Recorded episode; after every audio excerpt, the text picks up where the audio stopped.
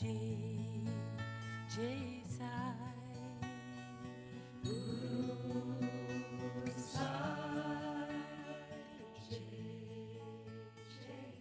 Sri Sai Satcharitra, The Wonderful Life and Teachings of Shirdi Sai Baba, a modern rendering. Chapter 10 Always Remember Baba. Always remember Baba with love, for he was always engrossed in doing good to all and was always abiding in the self. To remember only him is to solve the mystery of life and death. This is the best and easiest of sadhanas, as it involves little effort. Just a little exertion brings great rewards. So, as long as our senses are sound, we should practice this sadhana minute by minute. All other gods are illusory. The Guru is the only God. If we believe in Sadguru's holy feet, he can change our fortune for the better. If we serve him, we become free from samsara. We need not study any philosophy like the Nyaya and the Mimamsa. If we make him our helmsman, we can easily cross over the ocean of all our suffering and sorrows. As we trust a helmsman to go across the rivers and seas, so we have to trust our Sadguru in order to go over the ocean of worldly existence. What the Sadguru looks for is the intense feeling and devotion of his devotees, and then endows them with knowledge and eternal bliss. In the last chapter, Baba's mendicancy, devotees' experiences, and other subjects are dealt with. Let the readers now hear where and how Baba lived, how he slept, and how he taught. Baba's curious way of sleeping. Let us first see where and how Baba slept. Nana Sahib brought Baba a wooden plank for sleeping on, four cubits in length and one span in breadth. Instead of keeping the plank on the floor and sleeping there, Baba tied it like a swing to the rafters of the masjid using old rags and slept on it there. The rags were so thin and worn out that it was a wonder how they could support the weight of the plank itself, let alone the weight of Baba. But somehow or other, it was Baba's Leela that the worn out rags sustained the plank with Baba on it. On each of the four corners of this plank, Baba lit earthen lamps and kept them burning the whole night. It was a sight for the gods to see, Baba sitting or sleeping on this plank. It was a wonder to all how Baba got up and down from the plank. Out of curiosity, many tried to observe the process of mounting and dismounting the plank, but none succeeded. When crowds began to gather to watch this wonderful feat, Baba broke the plank into pieces and threw it away. Baba had all eight Siddhic powers at his command, but never practiced nor craved them. They came to him naturally as a result of his perfection.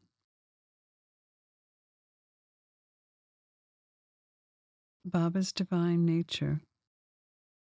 Always remember Baba with love, for he was always engrossed in doing good to all and was always abiding in the self.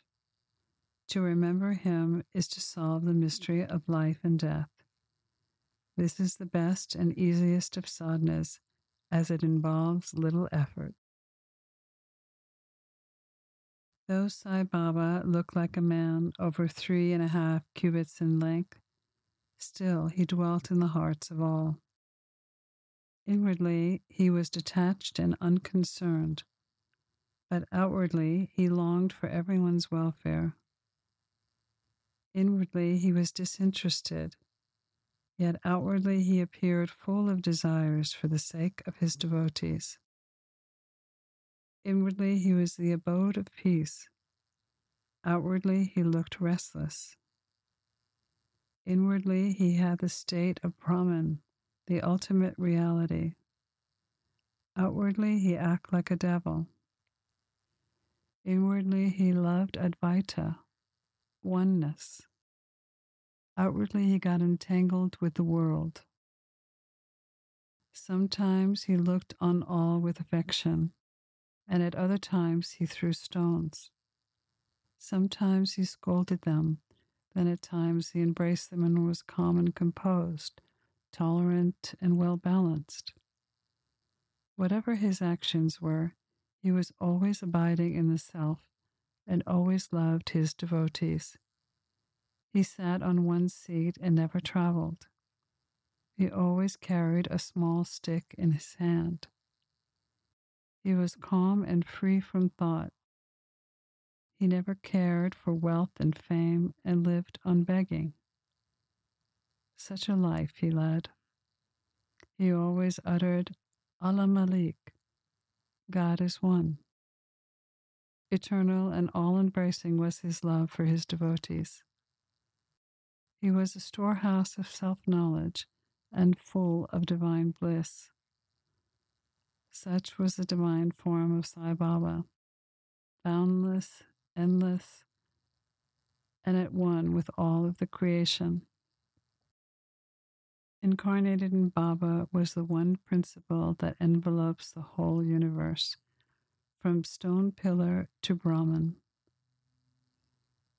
The truly meritorious and fortunate received this treasure chest in their hands, while others who did not know the real worth of Sai Baba or took him to be a mere human being were truly unfortunate.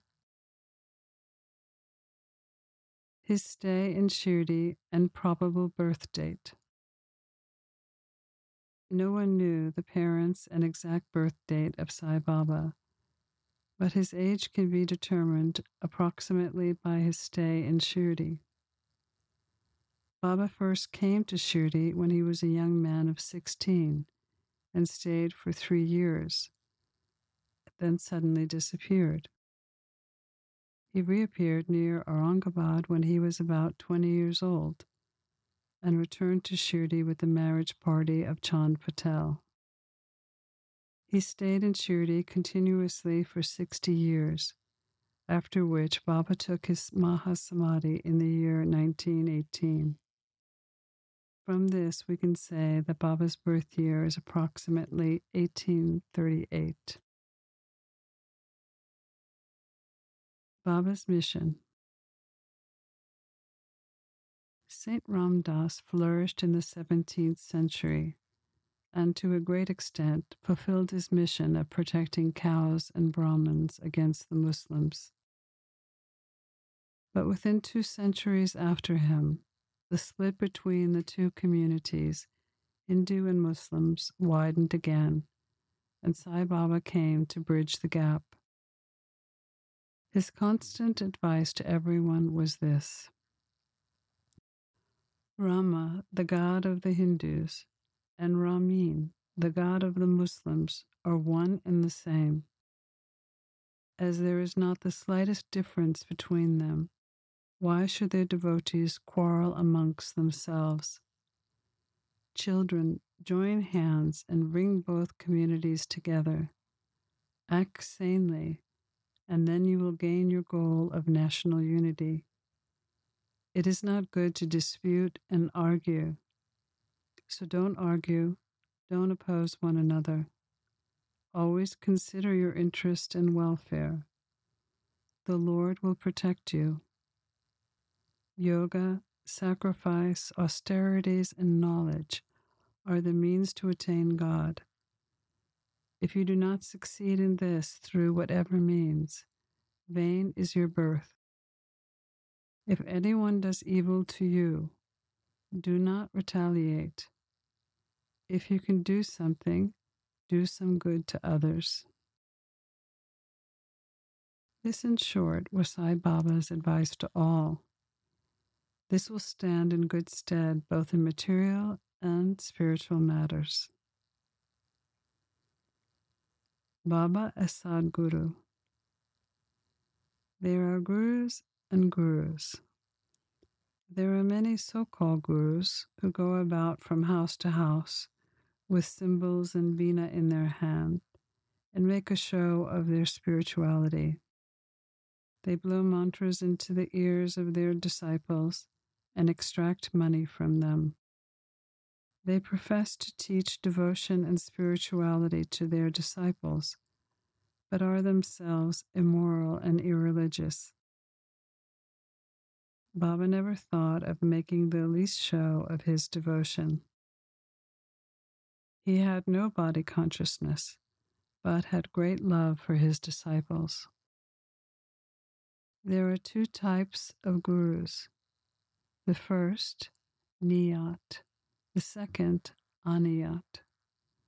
The Aniyat, or unappointed gurus, develop good qualities through their advice purify our hearts, and set us on the example of self realization.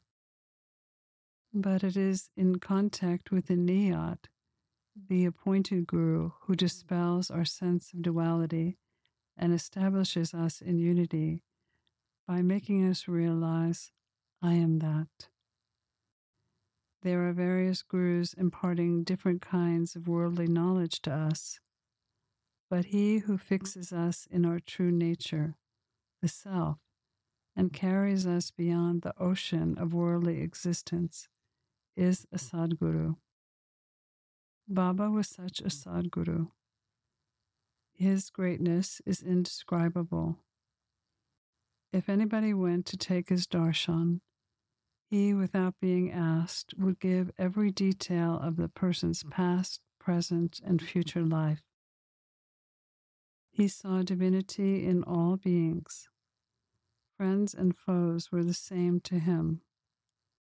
Detached and balanced, he helped everyone, even evildoers. He was the same in prosperity and adversity. No doubt ever touched him. Though he possessed a human body, he was not in the least attached to his human body. Though he looked embodied, he was beyond the body, free in this very life. Blessed are the people of Shirdi who worship Baba as their God. While eating, drinking, and working in their backyards and fields, and doing various household works, they always remembered Baba and sang his glory. They knew no other God except Baba.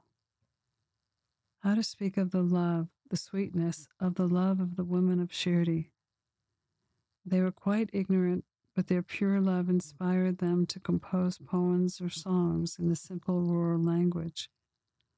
While not learned in letters, still one can discern real poetry in their simple songs. It is not intelligence, but love that inspires real poetry. Real poetry is a manifestation of true love and this can be seen and appreciated by intelligent listeners. Collection of these folk songs is desirable, and Baba willing, some fortunate devotee may undertake the task of collecting and publishing them. Baba's humility. The Lord, or Bhagawan, is said to have six qualities fame, wealth, non attachment, knowledge, grandeur, and generosity. Baba had all these. He incarnated in flesh for the sake of the bhaktas. Wonderful was his grace and kindness. He drew the devotees to him, or how else could one have known him? For the sake of his devotees, Baba spoke words as the goddess of speech dare not utter. Here is an example. Baba spoke very humbly. I am a slave of slaves. I am in your debt. I am fulfilled by your darshan. It is a great favor that I see your feet. I am but an insect in your excreta. I consider myself blessed. What humility is this? If anybody thinks that by publishing this any disrespect is shown to Baba, we beg his pardon, and to atone for this, we sing and chant Baba's name. Though Baba seemed outwardly to enjoy sense objects, he had not the least taste for them, or even the consciousness of enjoying them. Though he ate, he had no taste. Though he saw, he never felt any interest in what he saw. Regarding passion, he exhibited perfect self control. He was not attached to anything. He was pure consciousness, the final resting place of desire, anger, envy, and all other feelings. In short, he was detached, free, and perfect. A striking instance may be illustrated by the following statement Baba takes orders from his devotee Nanavali. There was in Shirdi a peculiar and odd fellow named Nanavali. He looked after Baba's work and affairs. Once he approached Baba, who was seated on his seat, and asked him to get up, as he wanted to occupy it. Baba got up at once and left the seat. After sitting there a while, Nanavali got up and asked Baba to take his seat again. Then Baba sat down, and Nanavali fell at his feet and went away.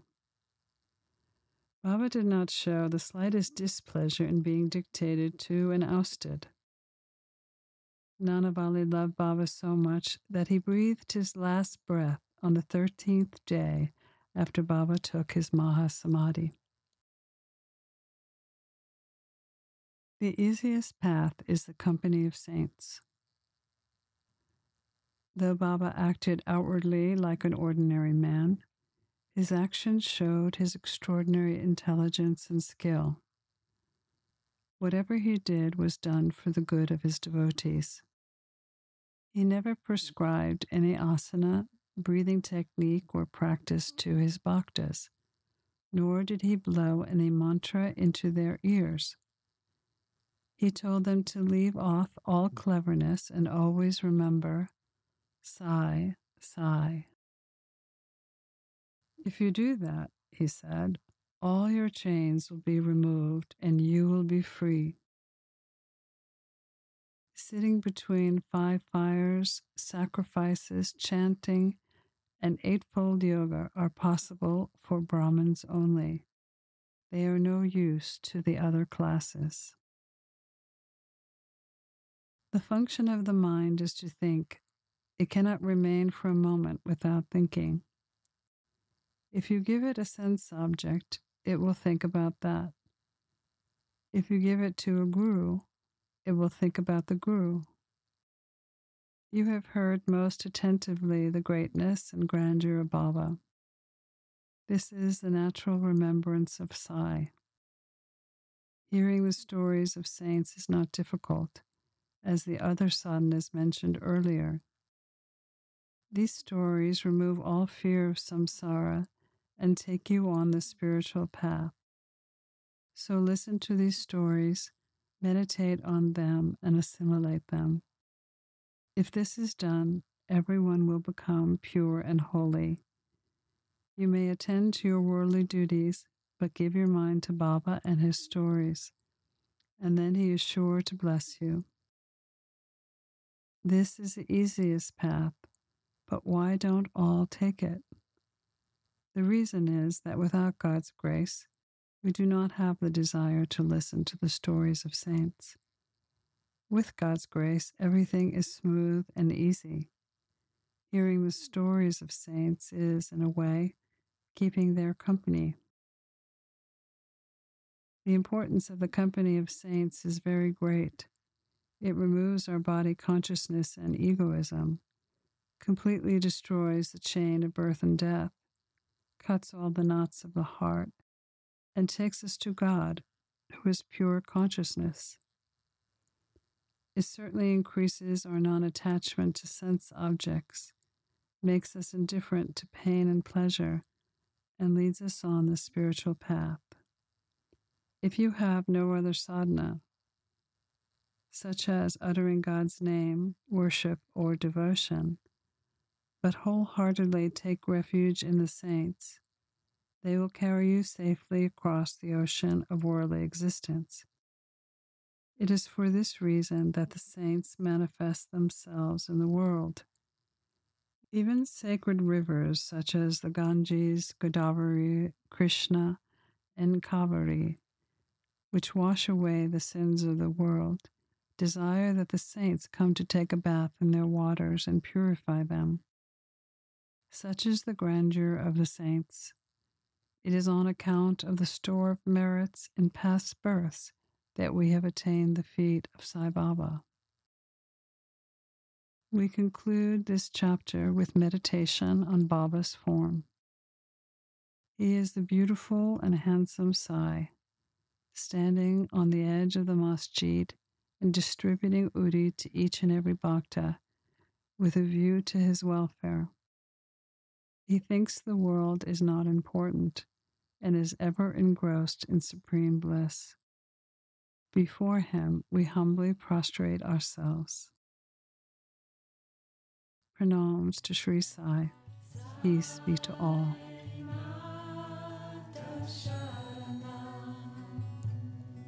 You've been listening to a modern rendering of Hemadpant's The Sri Sai Satcharitra, The Wonderful Life and Teachings of Shirdi Sai Baba, edited and narrated by Monica Penikanda.